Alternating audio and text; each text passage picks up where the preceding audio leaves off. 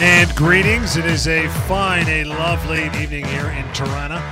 Good to have you along. Scholes here, along with Alex Lucifero. He is doing all the heavy lifting, the, uh, the the brains of the operation, courtesy of Samfiru Tumarkin LLP. You can reach out to uh, Alex anytime we're not doing this lovely half hour of radio. One eight five five eight two one fifty nine hundred. Help at employmentlawyer.ca. If you have questions about uh, your work life, your job, your employment situation, maybe you're an employer or an employee, maybe a former employee or about to become one. You want to reach out, don't get the misinformation, and do not sign anything for sure. Make that phone call first. The main topic, and luckily I'm asking the questions, not answering them termination of employment pop quiz. I'll be throwing these yours, uh, your way, Alex. But first, you got a uh, something to discuss. Case of the day. What's going on with you, pal?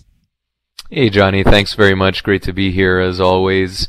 We did it. Another uh, work day is in the books. Yep. Uh, John, well and truly into the work week now, and of course, even better than that, we're back for another edition of uh, this wonderful show, the Employment Law Show, talking all of our favorite subjects: workplace rights, severance, temporary layoffs you name it, really anything under the sun if it has to do with your work. And that's what we do, John, as you very well know, all day, every day. We speak to people who thank us for doing this show, thank us for informing the public on what their legal rights are when it comes to employment law, when it comes to workplace law. And listen, our callers on this show are a huge part of that, John, as you very well know. No matter how big or how small you think your problem is, it's always an important one. Uh, and again, we say this all the time, but it's so true. You can't let problems at work fester. Situations that fester, if you're dealing with a difficult boss or if you're dealing with some sort of change in your workplace, oftentimes those situations become worse, not better as time goes on. They become more complicated. They become more difficult to resolve. So you want to get advice on whatever issue you're dealing with really as quickly as possible, right away. And not only that, but by calling in and asking your question, not only you're giving you're giving us a chance to help resolve your own workplace problem, but trust me, you're helping a lot of other people out there as well mm-hmm. who are dealing with the exact same kind of issue. Uh, as you are. So please, we want to hear from you. It's your chance to speak with an employment lawyer. Uh, and as you mentioned, uh, John, to get us warmed up for the show tonight, and as we typically do, uh, we start off the show with a segment we call the case of the day it's an opportunity to talk about a matter, uh, as I was just describing, someone who was in a desperate situation, struggling at work, and needed to reach out to somebody and have a conversation about how they fix that problem. And so this lady reached out to us and was put in touch with me, uh, John, and I spoke with her just this afternoon. Uh, I mean, really about an hour and a half ago, we were on the phone uh, together. So let me lay out the situation here briefly, uh, John. This was a lady uh, who's in an account executive role it's basically a mm-hmm. sales position, uh, John, but high level stuff. She was in the tech sector, working in uh, sales, making a very good income, uh, a combination of base salary and commission pay. She had only been with the company for about three years or so, uh, uh, John, so a decent stint with the same employer, but she's not an, uh, an extraordinary long service employee. Interestingly, her performance record, John, has been stellar. I mean, last year she was one of the top salespeople within the company, and the company is an international one, by the way. So that is no small feat for somebody to be in the top three of, of salespeople worldwide. To the extent, John, that this year she uh, she's going on a uh, all paid for trip uh, to Italy, actually, uh, and as a reward for her performance. And lo and behold, John, and this is something we see quite often, uh, after only a couple of weeks of having a performance review and being told that she was a top, top performer, really out of nowhere, her employer came to her and put her on a performance improvement plan. Hmm. Now, for those of you do, that don't know, a performance improvement plan is effectively uh, a document that outlines concerns that an employer has with respect to the employee's uh, performance. It's usually one step along the uh, line of progressive discipline that an employer will implement if they're trying to correct, correct behavior, of course, but also along the path of potentially a termination of employment. So this lady found herself in a very strange space, uh, John, where on the one hand, just a couple of weeks ago, she was being praised from her performance, albeit I guess her performance last year, but, you know, just a couple of weeks later, she's being criticized and being told that her performance needs to improve or else. and she's upset, obviously, by the situation. She's worried that her employer is trying to line her up for a termination.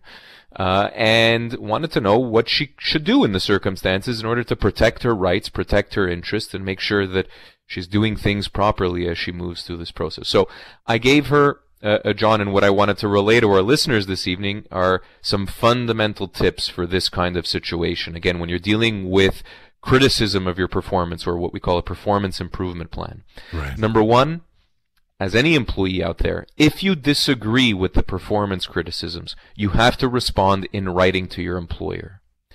You have to effectively, uh, formally and officially protest uh, their concerns and put that in writing so that you have a record of it moving forward if it becomes an issue two months from now or six months from now or whenever. Mm-hmm. Right? Don't just blindly sign off on a performance improvement plan if you don't agree with it. Right? If you don't agree with it and you have uh, objective, constructive responses as to why you don't agree with it. Maybe it's about performance metrics or sales quotas. It could be anything, right? Put that in writing, explain why you disagree with it, and that'll be your response. Secondly, John, what I told this individual is this might be a, a, kind of a power play from the employer. They might be trying to bully her into quitting her employment, making life uncomfortable for her and forcing her to quit. What I told her is don't quit, play defense in the manner I just described. Play smart defense by again responding to the performance improvement plan. This way the employer may ultimately have to end up terminating the employee, which is my point number three here and my final point, which is that in this context, John, when this employee for three years had phenomenal performance and out of nowhere they're being put on a performance improvement plan, even if the employer decides to let her go, John. And by the way, they would have the right to do so. There's nothing stopping this employer from letting right. an employee go. They would have the right to let her go. But there's no question she would be owed severance here. Even if they had some performance concerns that were legitimate, they would still owe this employee severance. Her severance entitlements would be based, John, on her age, position, and years of service. The employer doesn't get a discount because it thinks it had performance concerns. She's owed her regular full severance entitlements like any other uh, employee. And if ultimately that's what happens, her responding to the performance improvement plan in the way that I suggested she uh, she do, protects herself, protects her severance entitlements. For all our employees out there listening to this, if you're being if you're in that situation where you're dealing with a performance improvement plan and you feel like your employer is trying to kind of put you between a rock and a hard place, Again, the analogy here is play smart defense. Respond in a measured, objective, reasonable way, disagreeing with it. Don't sign the plan, right? And if the employer lets you go, you're still going to be owed your full severance entitlements. And with that, we'll take a short break and get to Steve, who is standing by on the phones. We return right here. The Monday night edition Employment Law Show is continuing. Stand by. You're back. Thank you for hanging on. Yeah, the best part is answering the phone calls and talking to you. So we'll uh, we'll get that happening right now. Steve, thanks for hanging on, fella. How are you? I'm not too bad. And yourself? Good, sir. What's on your mind? Um, I work for a company that works all year round, and um, they they consider as a seasonal company, even though we work all year round. And I was just curious on how the overtime works with that. Yeah, it's an interesting question, Steve, only because it doesn't really matter kind of what the company does. What matters are your specific terms of employment. So my question to you in response would be, well, are you a seasonal employee? Are you kind of routinely working for a season and then laid off for the winter, for example? Or are you a year-round employee? Oh, I'm a year-round employee. I've been with the company for 13 years. Got it. And your que- and, and what's the specific job that you do? Um, I'm I'm a driver. I go to the job sites for the company. Okay, and, and uh, so so this is kind of local driving. Uh, for the most part. Got it. Okay. So uh, listen, when it comes to overtime, you're certainly owed overtime. If you're a driver, the uh, calculation is is uh, somewhat different, Steve. There's a different uh, kind of breaking point for overtime pay for drivers. For regular employees, of course, so depending, if you're doing other stuff in addition to driving, you know, the regular overtime pay threshold is 44 hours a week. Uh, uh, right for drivers, it's different. So, listen, those overtime, to be clear, Steve, those overtime rules apply whether you're working seasonally or not. Uh, uh, right? So if you feel like your employer is not paying you the proper amount of overtime, you're working more than 44 hours a week or more than 50 hours a week and you're not receiving overtime, there may very well be a problem there, regardless of whether you're working re- year round or not. The other issue that uh, comes up here, yeah, go ahead, Steve. I, I'm a I'm a driver, but I'm only a G driver. Okay, so listen again. Th- there's still going to be an overtime entitlement there. Mm-hmm. Uh, right? So again, if you're working over 44 hours a week, uh, uh, uh right, there's going to be an entitlement uh, there, regardless of how many weeks in the year you're working, right? This is a week to week or potentially a bi-weekly analysis. More interestingly, what I was also going to mention, Steve, is if you've been working for the company kind of year in and year out, the entire year, and all of a sudden they're now telling you that you're a seasonal employee and they're laying you off for a certain period of time. That layoff, Steve, that temporary layoff, may be a constructive dismissal. It may be a breach of the terms of your employment. If you signed up for a full-time, year-round gig, and now they're changing the rules of engagement on you and calling you a seasonal employee, you may have some rights and protections there. Something to keep an eye out for if you haven't been laid off yet but they're starting to call you a seasonal employee for one reason or another, whether it's related to overtime or whether they're trying to lay you off that's a red flag. Uh, right? What I might suggest you do is if you can't figure the situation out with your employer directly, give us a call at the office. Of course, John will give you the number as he's done over the course of the show. Let's have a chat private, privately uh, off air, figure out what the overtime issue is and if you're owed anything there. Sounds like you might be. Uh, and if you've been laid off from your work, Steve, that would be something else to address as well. Yeah, unfortunately, they can't lay me off. yeah. So. Good. Yeah, Steve, I'll give you the right. I'll give you the number here, pal. Is you're going to call one eight five five eight two one fifty nine hundred again one eight five five eight two one fifty nine hundred, and you can reach out through email as well. Help at employmentlawyer.ca. John, you're up next, pal. How are you? I'm good. How are you guys? Okay, what's what's going on with you? What's your concern? Uh, so I'm in a situation kind of like what you described at the very beginning, where um, I was in a role and my performance was pretty good, but then my I had a new boss and we don't seem to see eye to eye. And he approached me the other day saying that my role was re- going to be made redundant, but they're trying to find another role for me mm-hmm. in this in the organization. Um, I'm not necessarily wanting to take that other role. So my question is, can I ask for what that role is going to look like and also what my severance package would look like in writing at the same time and Absolutely. compare options? I think I think that is something that you have to do, uh, John, because otherwise it'd be very difficult to make a decision as to whether you want to accept that role or what you know what your what the company's severance offer may look like, right? Without something in writing in detail. And, and that's right. exactly the question I was going to ask you, John, which is Has all of this been in conversation or have you received anything in writing yet? I have not received anything in writing, and that's kind of the MO of the organization. Mm-hmm. I've already taken a restructure of my job about three months ago that I did by good faith. Um, but I'm losing that faith right now. A restructure, um, so, a restructure meaning your position changed to a degree. Uh, the position didn't change, but the accountabilities within the position changed. Okay. So I still have the same job title. I still have the same uh, salary. Um, however, they're recognizing my value. One side is recognizing my value. The other side is recognizing that I'm maybe a threat. Does that make mm-hmm. sense? A new manager coming in. Sure. Um, we see it often, so, unfortunately. Yeah. So I'm wondering now. The what I'm worried about is if I ask for these two, if I ask for okay, what are my options in terms of severance versus a new position? Um, I just had a performance review about a month ago, and it was good. This they might try and performance me out. So what is my length of time between mm-hmm. them trying to okay, well you didn't after you didn't take this, you didn't take this, so we're going to performance you out. Yeah, good question. And as I mentioned uh, at the top of the show, John, that's actually uh, not something I'd be overly worried about. Um, how long okay. have you been with the company? Uh, three years. Three years. Okay. Yeah, not something I'd be overly worried about. If your performance has been strong to date, even if they have some concerns with performance, there's no way that they're going to be able to use that to their advantage from a severance negotiation point of view. You're going to be owed your severance no matter what, you, even if they have some some uh, minor recent concerns about your performance. I'd be more worried about whether that position being offered to you, John, is comp- significant demotion, or if it's a significant reduction in your pay, you'd have absolutely no obligation to accept that position.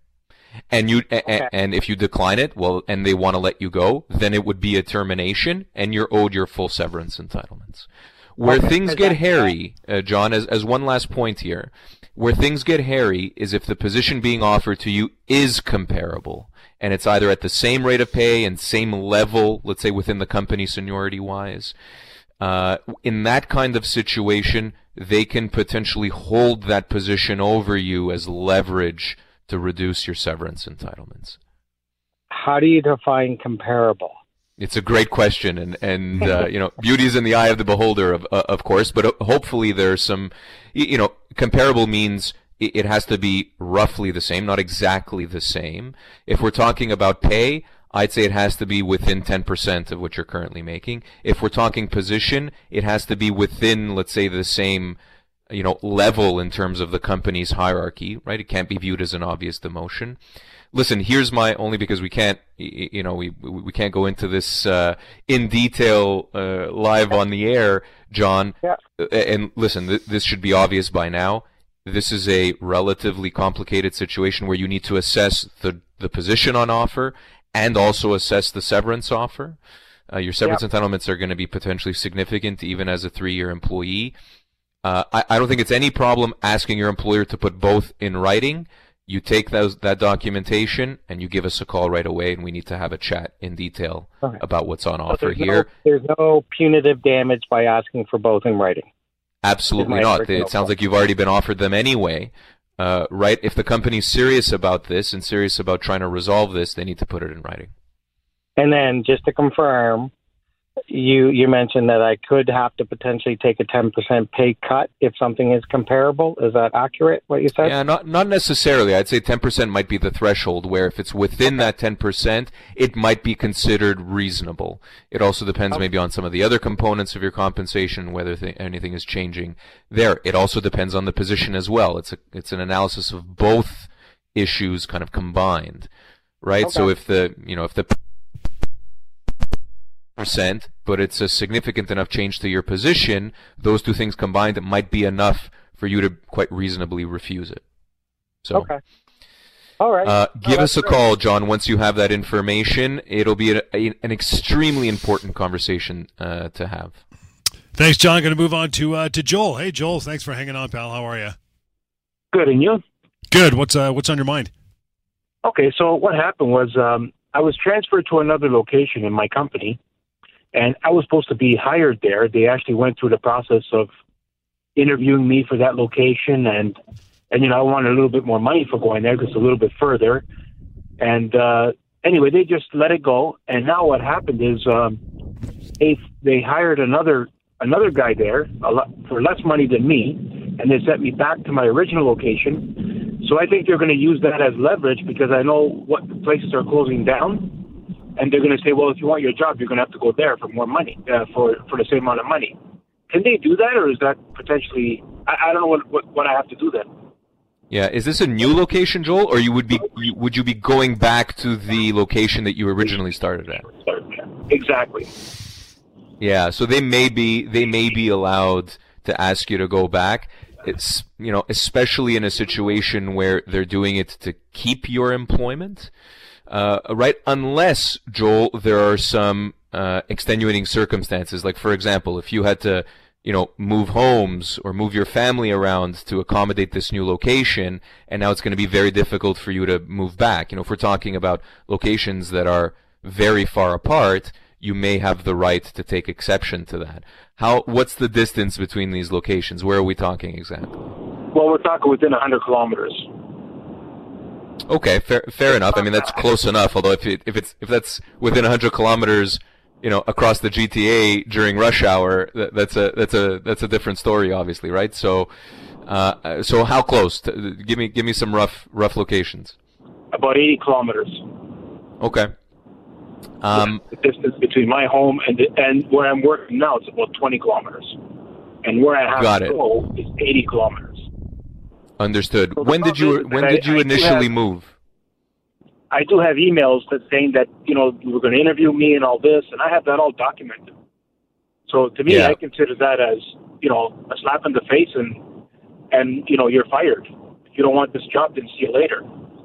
How long have you been in this new location, Joel? Uh, well, I've been there. I started there for three, four years, and then I moved to this other location for about 14 years. Then I came back, and now it's just started again within this past two years to go uh, to go back and forth. Okay. So uh, Okay. why did they hire another guy there when they knew they needed me? I, I don't understand what their logic is. Yeah, it could be a number of could be a number of factors. Number one, they could be trying to force you out, uh, uh, Joel. Also, they can be under the impression that because you've moved kind of a few times over the course of your career there, that you're that you're kind of open to it, right? That you're one of those guys that are kind of flexible enough that you'd be willing to do it. If it's going to cause you a huge amount of inconvenience, uh, uh, uh, Joel. And listen, going from you know traveling to work 20 kilometers to going to you know, travel to work to 80 kilometers, right, is a big difference. Uh, I would, I I would professionally, kind of calmly and coolly, resist. Right? Say, listen, guys, I've done this. I've done this in the past. I've done it for you before. You know, I was assured that this that this would be my location for the long term, and so I don't agree. Uh, uh, right? I need to stay where where I want to be. It might also be important, Joel, to have a look at any kind of employment contracts that you signed. I'd want to know if there's contractually anything that allows them to move you or not. If there No, there isn't. and if there isn't, that's a good thing. Your hand is a little stronger uh, there. Uh, what I would suggest you do is again resist, kind of you know have a have a an honest, open conversation with them to say I don't agree to, with this, right? I want to stay where I am, and if they continue to give you a hard time, uh, Joel, we can potentially get involved here, right? And I'm not talking th- anything overly aggressive or kind of going at an employer guns blazing, uh, right? Just perhaps laying out uh, what might be your entitlement here to keep your workplace might be the right way to do it. We might be able to resolve something for you uh, here. It's a tough situation, Joel. I'll tell you this. It's a tough situation only because you have gone back and forth a number of times. If that wasn't the case, right, if this would have been the first time that they've asked you to move, you would have very clearly had the right to say no. The fact that you've gone back and forth does muddy the waters a little bit. And that is it from wall to wall phone calls. Thank you so much for reaching out to Alex. Now that we're done, uh, 1 821 5900. Help at employmentlawyer.ca, the employment law show. Enjoy your night.